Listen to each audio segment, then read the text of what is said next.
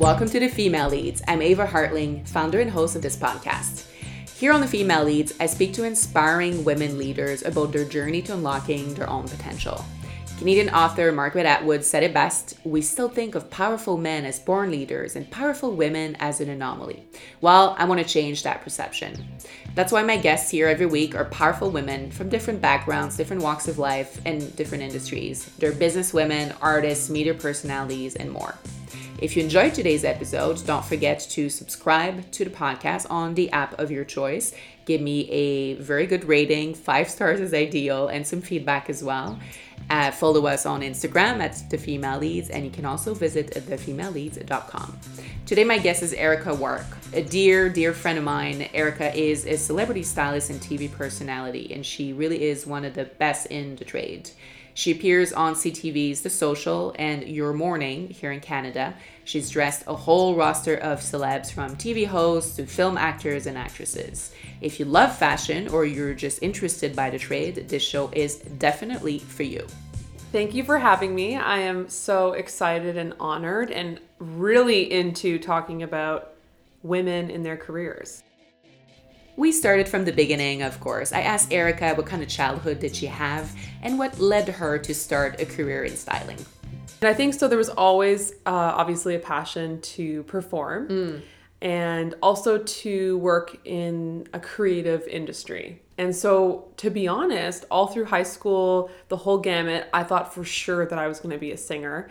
Hmm. Um, more so, I thought I was going to go into musical theater. And in Wow. fact, I applied to uh, several programs across Canada, and I even got into Ryerson Hmm. for musical theater. Amazing. I was the first year where grade 13 would be no more So you went from grade 12 to to university College or or college university, yeah. exactly and so um i basically wasn't ready yet Hmm. um because all those years i had been planning my path to do singing um and then when as i got older i realized that maybe that wasn't my truest passion. Mm-hmm. And so I decided to actually take another year back at school. I called it my victory lap. and uh, thank God for that year because I actually learned that I loved to write. wow. Uh, I took a course that's called Writer's Craft and I fell in love with it. And I wanted to immerse myself in an industry where I could be creative, um, but that I could also express myself through writing. Uh, I had actually never thought I'd go into television necessarily, but that certainly wasn't off the table. Right. I always loved to perform. So it's kind of funny that I ended up where I am because it's like, well, of course, because that's what I've been working my whole life towards, anyways. I just didn't realize it at the time. And also, when I hit 13, I shot up and became a giant.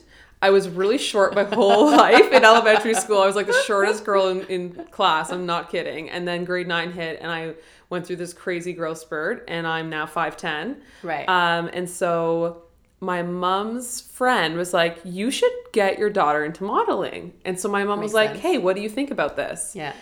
And I always loved fashion Hmm. and I always loved dressing up and the whole thing. And so I thought, sure, let's let's try it out. Yeah. So I actually started modeling when I was 13 um, and did it for many, many years. I traveled both to um, Montreal and Toronto on the regular doing gigs while I was in school, which was a little challenging, Yeah, but I I made bet. it work. Yeah. Um, um, it certainly helped pay my way through university. I ended up deciding to go into journalism. Okay. Um, and I did a dual program at Ottawa U and Algonquin, which gave me um, a university degree and a college diploma. Part of the program at the end, you had to do, in order to finish it, you had to do an eight week internship, Okay. which I loved. Where did So- you do yours? Of course, I dreamt big and I was like, I'm going to New York. And my teachers were like, well, we were thinking like more like, you know, doing a local newspaper, like maybe in Smith Falls. And I'm like, I'm like, ah, no, No. I'm going to New York.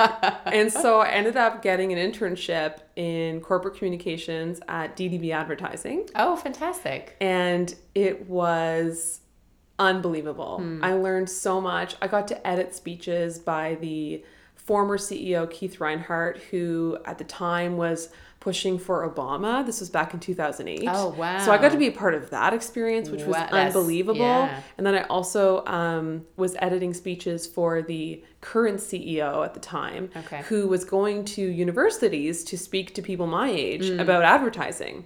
So he's like, who better than someone who's literally going through right, Right. now? So what That I learned from that, it was unbelievable. Yeah. It was unbelievable, and my bosses were just incredible. And um, I was almost too efficient. Like I'd finished Mm. work too soon, and then I'm like, "What next? What next?" And they're Mm-hmm. like, "Oh my god, what are we gonna do with this girl?" So I've always been a bit of a workhorse, Yeah. uh, which obviously led to me eventually being self-employed. And I think why I've been able to be a successful entrepreneur is because I love to work. Mm-hmm. Right. It's just something that's always been instilled in me. Even Yeah. as soon as I hit 16, at that point I was working three jobs and Mm-hmm. had, and was in school. So it's just something that has always been a part of my life. Do you think that's something? Did that come from your upbringing? Was it your parents, you know, instilling that in you, or were you just born that way?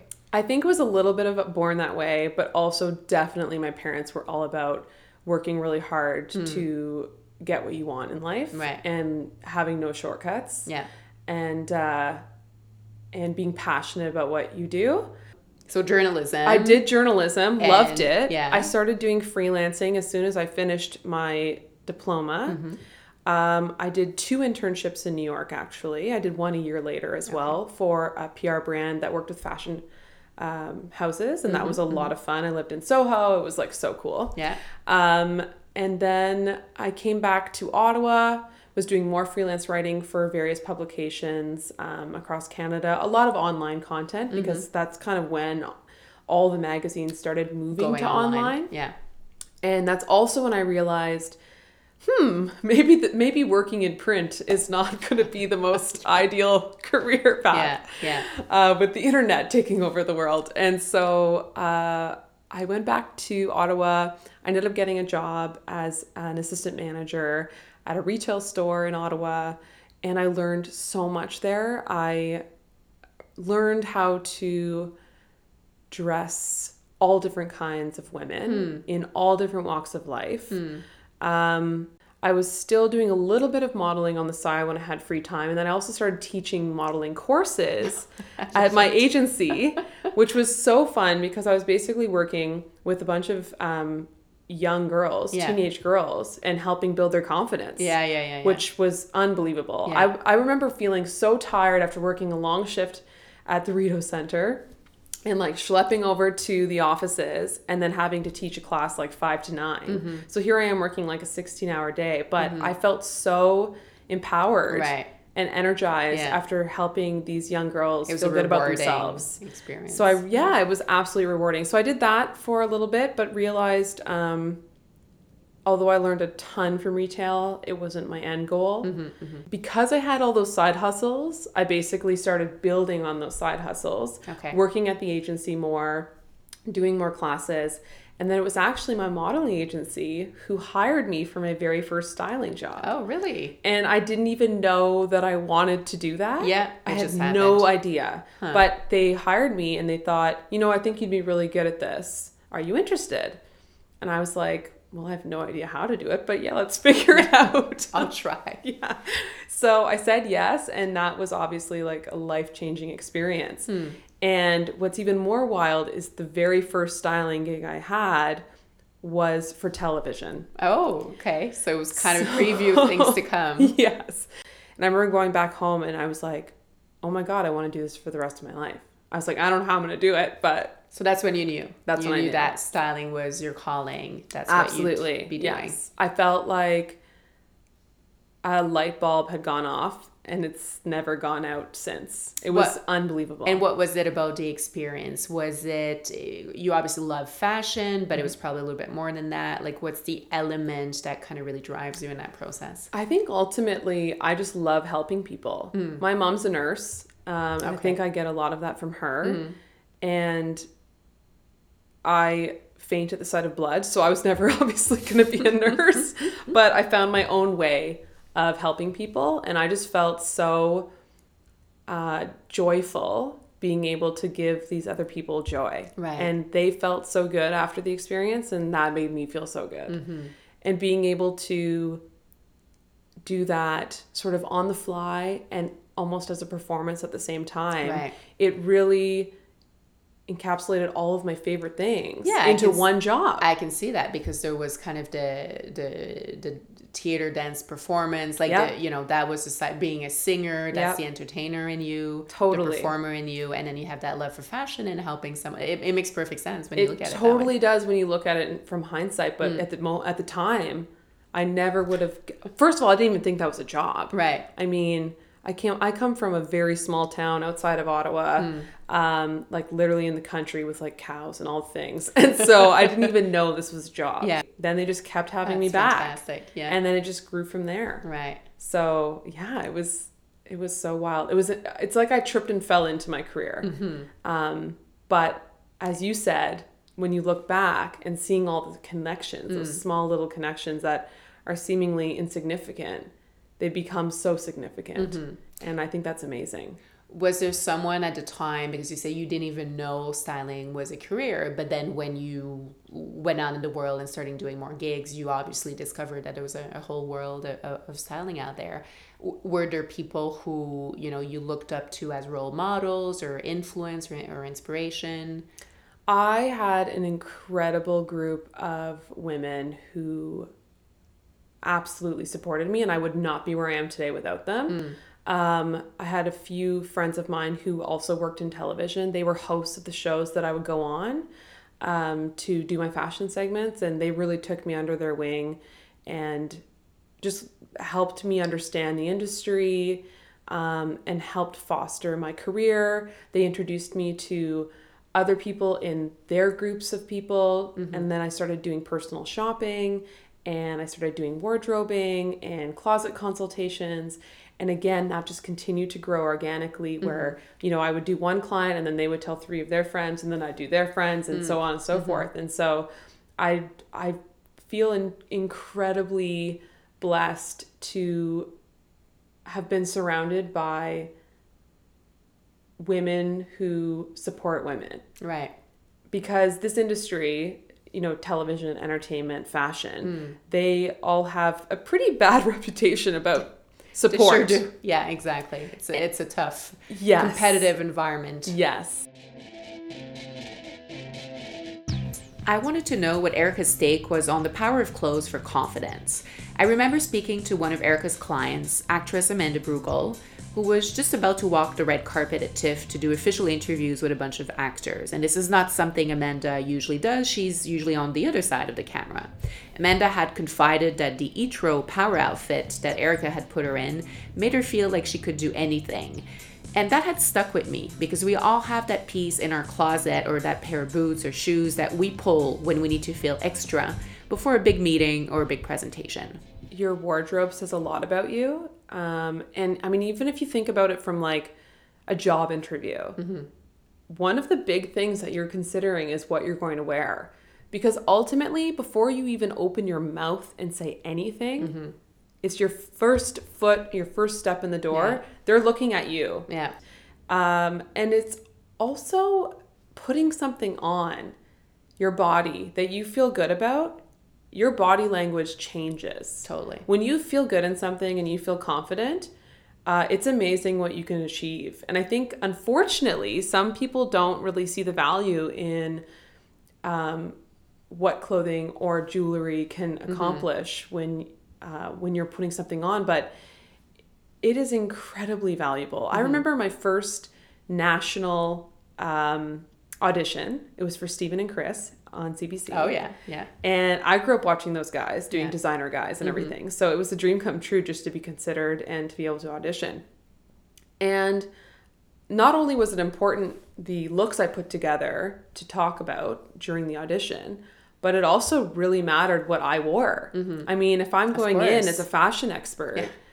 I best I've- I best be looking look the part. part. so like I ended up wearing, and I'll never forget. I wore these fabulous red leather pants. Mm-hmm. I wore this beautiful white silk tunic, and then I wore these killer leopard print booties. And I knew Sounds amazing. that I would stand out in that outfit because it packed a lot of punch. Hmm. It also um, packed a lot of energy, and I feel like you know, going into an interview like that where you're really auditioning for something, you have to stand out. And I knew that I would stand out in that. And I also knew that I would feel beautiful and confident so that when I did highlight the looks I was showing, I felt more comfortable Yeah. to do it. Yeah. And. I think that there's a lot of value in what you wear and how it makes you feel. A lot of the time when I have clients reach out to me, uh, I actually had one recently a few weeks ago. She um, was in, she's incredibly petite. She's just had two kids, and so her body is obviously changed. And she's like, I don't know where to even begin dressing myself right. and that makes me feel like really sad that she that she was obviously feeling like having such a struggle with it. Yeah. And so I went through her closet with her a few weeks ago, and we got rid of the stuff that she was hanging on to, and just sort of decluttered to make her feel really good. I, I need to do that, and I'm pretty sure every it's every woman needs feeling to, to go through It- that. You just feel lighter and brighter. And Yeah. It's so great. And um, and so then this week we actually went shopping together, and we found her some fantastic pieces, Mm-hmm. and she looked incredible, and you could tell that she felt incredible. Yeah. Yeah. And for me, like that's always the biggest win Mm. is when, um, when the woman at the end feels joyful. right. And it was the same thing with Amanda Brugel styling her for the TIFF job um, that we did back in September. She isn't normally a host. Right. She's an actress. She's an actress, yeah. She's normally the one being interviewed on the red carpet. So for her to be on the other side of things, Mm. she obviously was nervous, as she should be. Mm-hmm. And so I wanted to make sure that I gave her the armor, Yeah. if you will, Yeah. to like the concept. to be ready for battle Hmm. on the carpet and feel confident in herself and uh, and I really think that made a big difference for her because she did an incredible job Mm-hmm. Right. and I knew she would um, but I think she just needed a little pep in her step to get her there and I think in many ways um, the looks we put together did that for her Yeah, well, she she looked absolutely fantastic. so how do you approach that? Because when you're working with someone, and I think that's you know what being a real true stylist is. That's the secret to the to the craft. Is you're not you're not choosing clothes based on what you like, what your personal taste is. How do you kind of adapt, you know, to your clients' uh, persona and personality and, and and their own sense of style? Yeah, that's a great question. I mean, I think it depends on, it's obviously a case by case basis. Everybody's different. Um, some of my clients are already very aware of their style and what they like. And so then I'm merely providing the items that I think best suit what they are looking for. And then there's other clients who are literally starting from scratch and then we're building. And so often what I'll do is I'll do an interview with them just to kind of learn more about their life, their lifestyle, what they do. Do they have kids? Do they have um, what do they do for work? What do they do for fun? Um, like, do they travel? What's their lifestyle? What is their Yeah. lifestyle? So I can get a better understanding of what their needs are more than what their wants are. Mm-hmm. And I think, um, unfortunately, as both men and women, we've we've all wasted a dollar or two on some purchases that we've probably never worn, Yes. myself included. I'm guilty of that. Um, and so that's why it's really important for me to figure out what their needs are. Right. Because I'd rather fulfill Yeah. their needs Yeah. than their wants, if that makes sense. Because you can Um, look really good in something, but if you're not going to wear it and you paid a fortune for it, you know, there's there's no point. Just going to hang in your closet. Exactly. Mm. And I can usually tell as soon as someone comes out in something, um, whether it's a yes or a no, because again, the body language. Mm-hmm. Right. If someone's Yeah. fussing with something, even though they love it, they might absolutely adore it. Yes. But if they're fussing with it, or if they are coward a little bit, Yeah. or then it's a no. Yeah. Because it's always going to be bugging them. Totally. Mm. And it's so funny because I've had several clients that afterwards say to me, Oh, I thought you get rid of more. Like when I do a closet mm-hmm, clean out, mm-hmm. they always say that to me.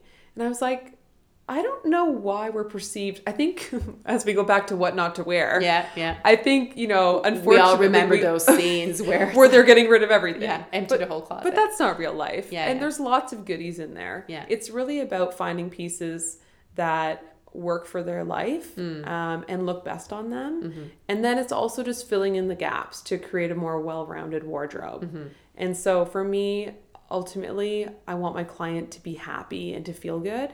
And so I am always willing to um, bend in order to make sure that that service is fulfilled. Mm-hmm. So I might personally not like a certain silhouette on me, Right. but it might look fabulous on my client.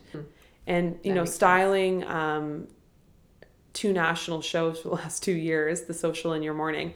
Uh, I was working with ten hosts five days a week, Wow. all who are incredibly different, as I'm sure you can imagine. Yeah. All of them have a different sense of style.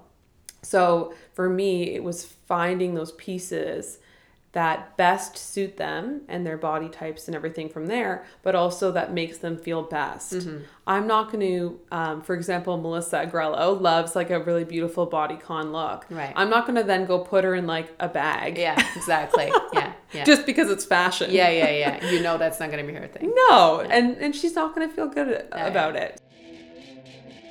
I asked Erica about the pressure that comes with dress codes and the fact that in 2019, most corporate environments still impose an antiquated approach to dressing for work. One of the greatest joys I personally experienced this past year was being able to dress like myself once I left my executive job to become an entrepreneur. I have a lot of clients who are in that exact position. And in fact, one that sticks out to me in particular, she works in finance. Um, she's an Ottawa client of mine.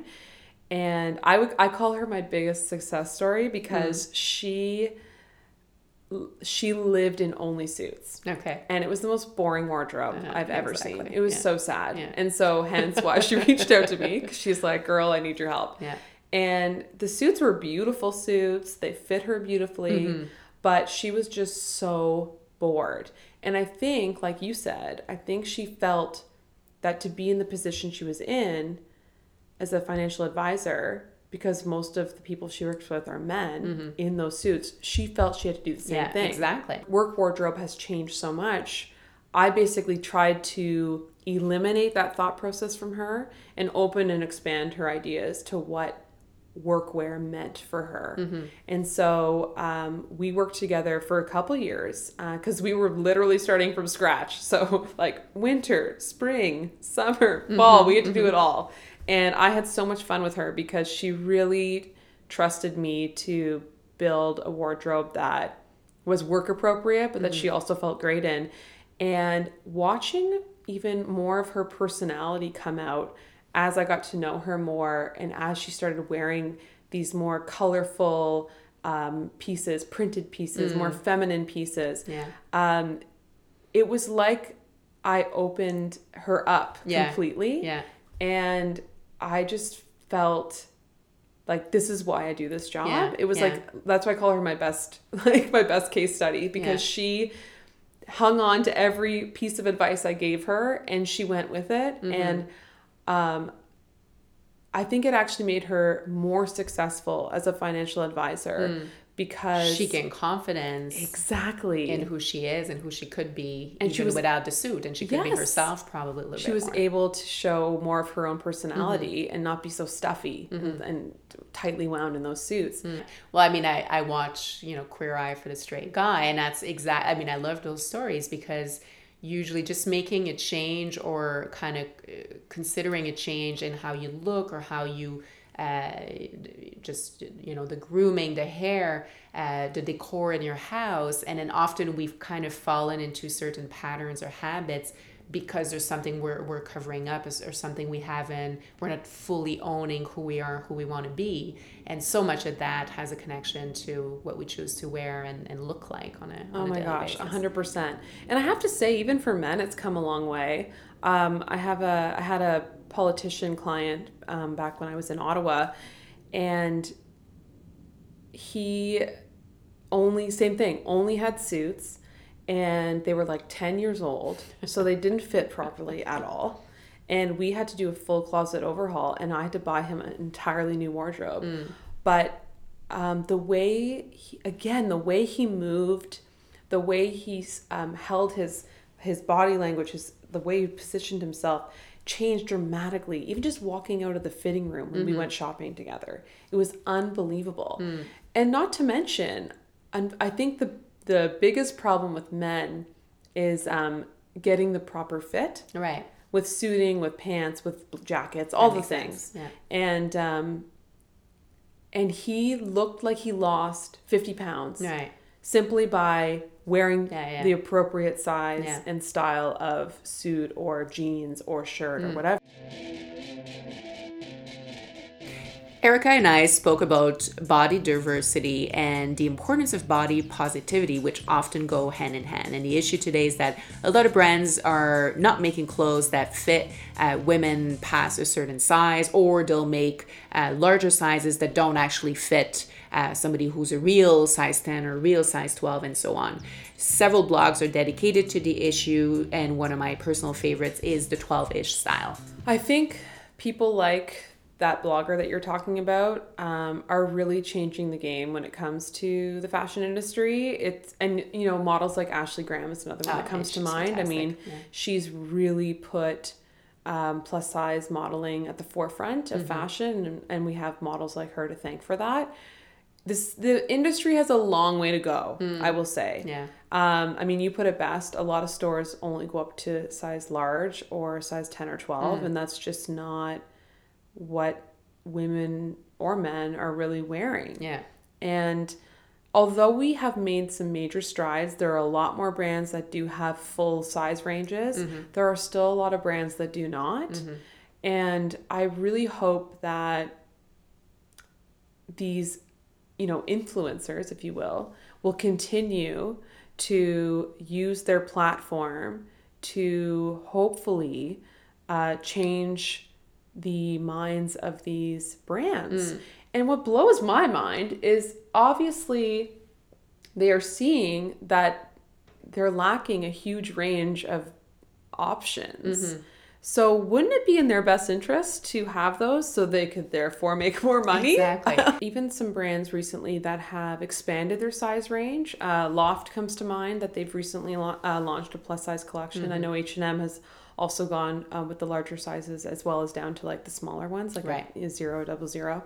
Um, Le Chateau is another brand that has a full size range. Like we're getting there. And they're working with Luxurious Roxy Yes. quite a bit to promote, you know. I mean, she's another incredible advocate Yeah. for the industry. Uh, and then, you know, there's people like myself who have a platform um, for national exposure who, you know, my producers and I, it is very important to us that we have diversity as our models. That's great. Um, and not only in size, but also in age. Yes. We have a lot of, of women who watch the Marilyn Denis show and the social who are retired. Uh, my mom, my mom's 61. And um, these women want to feel good and fabulous at their age too, and Yeah. they should. Yeah. And so I think it's really important that not only are we showing um, size diversity, but that we're also showing age diversity. Could not agree with you more. And I saw, I mean, in the jewelry industry, I saw a huge gap again because uh, companies traditionally were really catering. I mean, the images you saw in marketing were always first they were really focusing on men buying for women, which I completely disagree with. And you know, I uh, we, we we I led the rebranding of Birks, and we really positioned the, the offering towards self purchasing women because they're- we're buying 100% luxury we are, ourselves and yes. and we make the fashion decisions for ourselves. But um, in, in, in marketing, and this is across, not just in jewelry, across accessories and fashion, you always see that younger woman. And it's like, where is the fabulous 70 year old who's still, and 70 is the new 50, you know, women in the 70s or the 60s are fit, they're active, they want to look good, they feel good, they still go out, they dress up. Like life does not end No. at 60 um, and and also they have the disposable income to you know buy a lot of these th- th- these things for themselves because they've had uh, they've earned you know a, a- a salary for a long time. They've had a professional job for a long time. Um, and there's again there's there's a gap we're starting to see some brands and i remember when celine put you know uh, joan didion with the with the fabulous celine sunglasses Oh my sunglasses gosh, yes. That was the start of a movement, but it's still few and far between. Like Yeah. we still see young, skinny women be the face of fashion brands mostly. Yep, I think you're totally right, but you're right. There has been a bit of a change and a shift, and people are reacting so positively to those changes and shifts that brands are finally taking notice and they're being more, hopefully, and will continue to be more aware of what their clientele actually is. Um, because you're right, it's not the 16 year olds models who are going and buying this stuff, they Right. can't afford it. Yeah. it is the retired women who've worked their asses off to get where they are to be able to retire to then go buy the diamonds. Yeah, yeah, exactly. exactly. So I think, you know, and like for me, I would say my um, older models that I dress are some of my favorite to dress. I think Mm. and I love that you do that. Like they look so that's a key regal and yeah. Mm. beautiful and i mean i personally would get really bored if i just dressed a bunch of size 2 models who are 16 years old Yeah. day in and day out it would Yeah. get very boring Yeah. uh, it is so much fun for me to be able to dress everybody Mm-hmm. and i think in order to call yourself a stylist you should be able to dress anybody you know Mm-hmm, Yeah. and um, That's the craft. yeah, and I think that I think what those shows do so well is they're so um, aware of of having that diversity, mm-hmm, and I'm mm-hmm. really grateful to be on shows like that who empower women of all ages and all sizes. Mm-hmm, it's pretty great. A topic I really wanted to broach with Erica was did she feel as a stylist often her role wasn't taken seriously or she wasn't taken seriously as a person? Yeah, I mean, I think it definitely depends on who your audience is that you're talking to. Um, growing up in Ottawa, and especially like from a small town, I mean, people did not understand what I was doing. Um, I would even say, like, my mother was also not my biggest advocate when I first started in this industry. And it wasn't because she didn't believe in me or didn't want me to find my passion. It's just she was she was afraid um, of me failing and also didn't really understand what it was that I was going for. Right. Um, styling for so many years was so behind the scenes. No one knew. What It the job entailed. Yeah. Um, it's only in the last decade Yeah. that stylists have become celebrities in their own right. And I think that's an amazing thing. And not just stylists, but also hairstylists and makeup artists. I mean, finally they're getting um, the recognition that they deserve. Um, but, you know, it is, it's a tough industry. And unfortunately, it has taken a long time to be taken seriously by hmm. other industries who don't understand it right. obviously talking to you and talking to other people who work in our industry mm-hmm. everybody understands what that is Yeah. but if you go outside of that and mm-hmm. especially outside of um, a big city like toronto where there mm-hmm. just aren't opportunities like that Yeah. It's a um, different story. it can be a different story and it can be a bit of teaching yes. So you're you're very much you know you're making your own path. You've you've basically built the job you have. You've made it happen for yourself. So you're, you're an entrepreneur. It's your you know it's your own business. Uh, what keeps you motivated to keep going on a daily basis? That is a great question. Um, I am by nature, uh, like I said, a workhorse. I love to work, um, and I am Mm. Mm-hmm. And you love incredibly what you do. and I love what I do. So often it doesn't even feel like work. I really enjoy it. Uh, I also am incredibly ambitious. I think that's again just something that you're born with, Mm. and I've always had that. So ambition really drives me. Um, I love to set goals for myself. Okay. I'm a I'm a list writer. I don't know about you, but I like love to write lists Yeah, and yeah. notes. And so fan of lists. every January, I will always, or like usually over the holidays, um, I'll take some time and write out goals for myself for the following year. Mm-hmm. And I actually kept a little book of when I did it for the first time back in 2010 when I left my full time job Right. and started the, into this crazy industry. And uh, I actually looked at it recently and I crossed off everything on the list. Oh, which that's is pretty wonderful. Fantastic! Yes, Congratulations! thank you. And that that feel the feeling must be so great to Yeah. be like, oh, I listed these goals and check, check, check. I, I did them all. Totally. And I'm so glad I kept it. And I think I'm going to start keeping all of them because I feel idea. like that's a maybe it'll be in the book someday that I write. But I just feel like I I think I when you love what you do, you just want to continue to work towards it. Mm. And for me, I've always been incredibly open to new opportunities. Mm-hmm. Um, I believe that you know we all have a path in life, Mm-hmm. and you have to be open to the universe so that these things can come to you. Yeah. And um, if it feels good, even if you're not sure how the heck you're going to pull it off, you say yes and then Mm-hmm. Yeah. figure it out after. and that's what I've done basically my entire career, and it seems to have worked So, out so far, far. it's worked out pretty well. so I think you know, in terms of um, what fuels me, I think it's all of those things. I think Mm. it's just wanting to expand and grow in whatever that may mean for me. Mm. I think it, you know, what's great about the fashion industry is it's always evolving. So I'm just kind of being open to new opportunities as they come to me and I'm also just going to really enjoy the ride as it's happening. And, and that sounds fantastic. What where does fear come in? What what scares you and how do you deal with that fear when it shows up? So I'm really um, grateful that I learned at a young age to stop fear in its tracks. And I think that's because I started this job and literally, like you said, I built it from nothing at 25, Right. 24, 25. Um, it gave me when you when you literally start something from nothing, you have no choice but to dive in completely. Right. And if you don't push for what you want, Mm-hmm. it's not going to happen. And if you've got to put food on the table and you got to pay your bills, Yeah. uh, you You'll make it happen. Mm-hmm. You will make it happen. And so um, I feel that because I put myself in that kind of position so young, um, it kind of just became part of who I am. Mm-hmm, And so It's a way of life for it is a way of life, It's yes. Not, it's not So an I- alternative. Exactly. So anytime those negative thoughts creep in, which inevitably they do, uh, we all have like little like sad moments for ourselves and pity parties. That's normal. But I think what I've been able to do is shake them off quite quickly, or um, sort of turn the negative thought into a positive one. And I think you know that doesn't only work for our industry, but it works for all aspects of your life. Absolutely.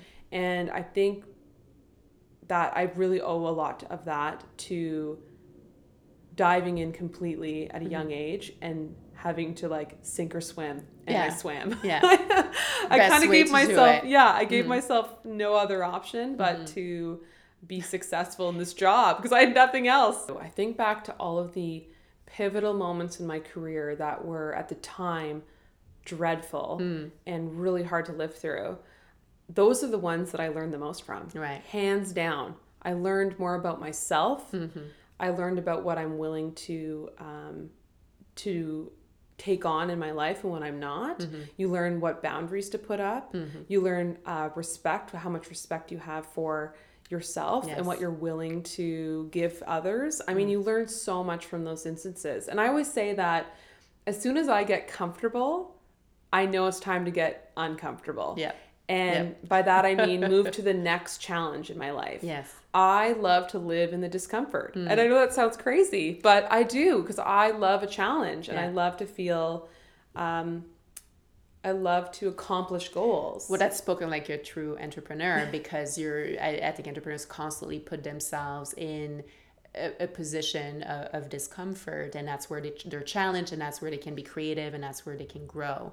So you you obviously fit that job really well. Yeah, I mean there's you're never going to grow if you don't put yourself in uncomfortable Mm-hmm. positions. There's no challenge. there's no challenge. You're never going to learn anything new um, if you don't dive into something that you're unsure of. Right.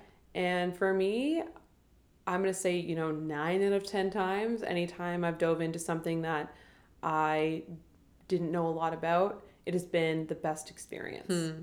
I think it's also learning to trust your gut and your Yeah. instincts and your intuition. Absolutely. And that's something that I'm still working on. I think we work on it forever. Mm-hmm. But um, you, when you work for yourself and you're your own boss and you're just a person trying to make things happen, um, you have to be ready to put yourself in those situations, Mm-hmm. or else you'll never succeed. Right.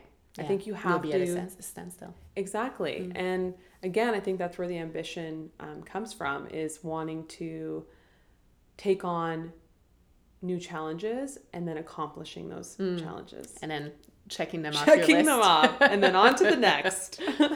What was the most difficult thing you had to deal with in your career or in your journey until now? Uh, there have been a few. Obviously, one of the biggest ones was, you know, leaving a really good gig to start this wild ride. Mm-hmm. Um, but I would say another big one was I took on a client who was a pretty big client um, in the entertainment industry. This was years ago when I was first starting out.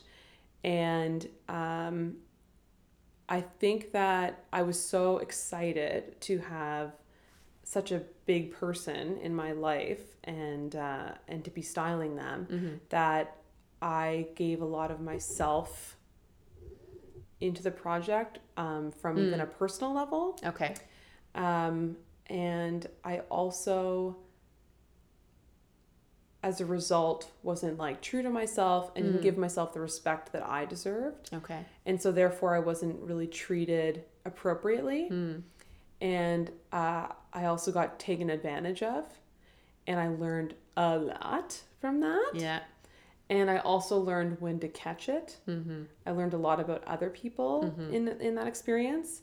Um, I also learned that when you're working with you know a, a bigger celebrity of that nature, there are a lot of cooks in the kitchen. Mm-hmm. and oftentimes it's not really what that celebrity wants. It's what everybody It's else what the entourage is. Exactly. Whispering in their ear or, you know, trying to say on behalf of that person. yes. And so unfortunately i felt like the celebrity wasn't able to get the best service because Mm. they weren't really aware of everything that was going on and i Mm. felt like the intentions of some people weren't the good intentions Mm-hmm, mm-hmm. and that made me feel really sad and I, I've, I learned a lot from that experience and i also i think the biggest takeaway for me was what i was not willing to put myself through And that was a huge lesson, which means t- today you won't repeat that same mistake. You've learned it for life. And it's so interesting because I asked the same question to a, a couple of guests on a podcast, and all of their answers have been very similar. really Everyone described a situation where they felt almost being taken advantage of, or somebody kind of crossed the boundaries, but mostly they let it, they allowed it to happen. Yes. And for everyone, the answer was, but this was the best lesson I ever got because I will never let that happen again. And I learned so much about myself as a result. A hundred percent. And that's exactly what happened to me. I remember like sitting on my couch crying about it and just knowing that I was crying because not because of the way they treated me, because I let them treat me that way. Exactly. And that's to me, that was what I was Yeah. so sad about was Yeah. how did I let that happen? Yeah. Because like you said, it was a hundred percent in my control Mm. and I let them take control Mm-hmm, because I wanted to please them. Yes. I'm a major people pleaser. Mm. I think most stylists are. and uh, I wear my heart on my sleeve. And so I let them take all that Mm. from me. And I thought, I will never do that again. And I also will never take on a client just because it, on paper it sounds great. Right. I will only ever take clients on that um, fit, like fulfill me as much as I fulfill them, Mm-hmm, where it's a mutual uh, respect and understanding. And I think that makes a whole lot of difference because you're going to get a better result in the end, anyways, right. when you're both working towards the same goal. You are super busy doing all of these gigs, being on TV, dressing your numerous clients, and building your, your empire. Uh, how do you find balance? How do you keep balance in your life on a daily basis? That is a great question. I think that is something I'm still working on, but I think I'm also getting a little bit better at it. Uh, one of my hardest things is saying no. I am, like I said, a people pleaser, and I'm also a yes man. It's just who I am. And I think that is a blessing and a curse. And so I think, uh, however, I will say, as I get older and wiser, I have learned the power of saying no. And there is just as I think people will respect you just as much, if not more, if it is honestly too much to take on. Because you are only one person and you can only do so much. Right. And if you're wanting to give 100% to every project you have, you just cannot Yeah. do them all. Yeah. At least not all at the same time Yeah. and so for me, I think um, finding that balance is what I do a lot of the time is I'll look ahead to my monthly schedule. Mm-hmm. And then I also look ahead to my weekly schedule. And I always ensure that I fit in time, downtime for myself. Right. Mm-hmm. Really important. Usually it's like at night before I go to bed. Um, I also have started putting in time to the gym, Mm-hmm, something that's relatively new for me. Only in the last year and a half have I been doing that, and it's made a huge improvement on my quality of life. Keeping active. Keeping active is so important. It makes me better at my job. Yeah. Um, and also, most importantly, is like family time. Uh, my husband lives in Ottawa through the week. I only get to see him on weekends, and so I never work weekends. My mm-hmm. weekends are 100% dedicated to my husband uh, and my family, mm. whoever's around family wise. And that for me is like number one priority mm. because being around people who you love and who love you unconditionally, mm-hmm. That's what's ultimately going to fuel your soul and recharge you and recharge the battery. Absolutely. And therefore, I'll be better at my job going back on onto it on Monday. On Monday, yeah. It used to be the case, obviously, like anything when you're building a business, you have to work round the clock, Mm-hmm. seven days a week. And I did that for years, Mm-hmm. uh, but I no longer do that because, you know, now my priority is also with my family. Right. Yeah. And, and yeah, and that's balance for you. Um, so we have a couple of signature questions on, on on the show. If you could go back and do one thing differently in your life, what would it be? Oh my gosh. Hmm. Oh, this is such a good one. I don't really have any regrets. I feel like every everything that's happened to me is for a reason, and so it's really hard to think of one. And that's and that's a perfectly acceptable answer. I mean, I feel like even the about- silly things that I've done, You've um, learned you've learned from mistakes or from um, uh, you know uncomfortable situations or unfortunate situations. So that that makes a lot of sense. Yeah, I can't really think. I mean, there were probably some fashion choices that I would take back. and that's very fitting for a stylist. Should not have worn that pink tutu. Oh yeah, I uh, had some really bad fashion moments as I was experimenting in my teens and early twenties. Uh, so maybe I'd take a few of those back. But otherwise, in terms of like my life journey, I am grateful for every second of it—the good, the bad, the ugly. And uh, so yeah, I don't. I believe in like living without regrets. Right. Yeah. I, I think that makes perfect sense. Is there a book that's helped shape or influence influence your life? Oh, yes, there are many. Um, I went on a holiday with my family in 2011. It was a few months after I started my national appearances on Steven and Chris. And you know, I was it was a very exciting time for me, but I also went, it was also what's next and like how do I grow on this? And I was still living in Ottawa and I was commuting to Toronto and it was a lot. And I went um, on this holiday with my family, and I brought a whole bunch of books. And one of them that really stuck with me was Kelly Cutrone's book. Oh yeah, yeah, yeah. Oh, what was it called? I, I, kn- I know exactly what you mean, and she was, you know, she appeared on the hills and was Yes, that kind of a celebrity in the world of PR. I forget the name of her book, but we'll we'll find it for. But for Kelly. Cutrone's book, uh, I think she's done multiple since then, Mm-hmm. probably. But her first book, um, I read that cover to cover in like a day, Mm-hmm. and I I can't explain it, but I felt so connected to her journey, Mm. even though she had way more wild ride than I did. But I felt connected in it that she kind of started from a small town and grew from there, um, and that really catapulted me into a whole nother level of goals and aspirations and ambitions.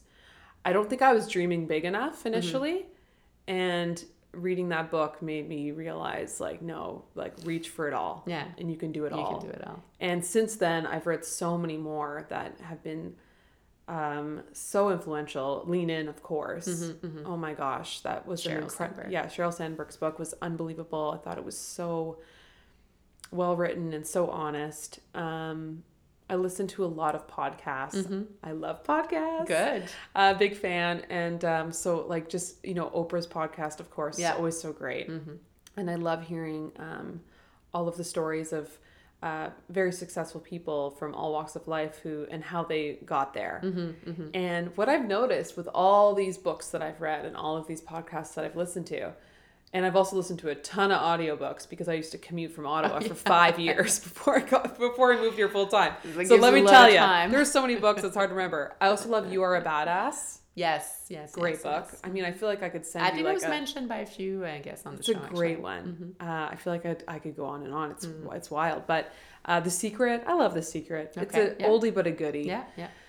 Um, but what I've noticed with a lot of the guests that Oprah has on is a lot of them all say similar things Mm-hmm. in the sense of the universe having your back Mm-hmm. and trusting in the universe and really ultimately trusting in yourself. Mm-hmm. And it goes back to what I was saying earlier about um, really listening to that intuition, that gut feeling, your Mm-hmm. instincts, because they'll never steer you wrong Yeah.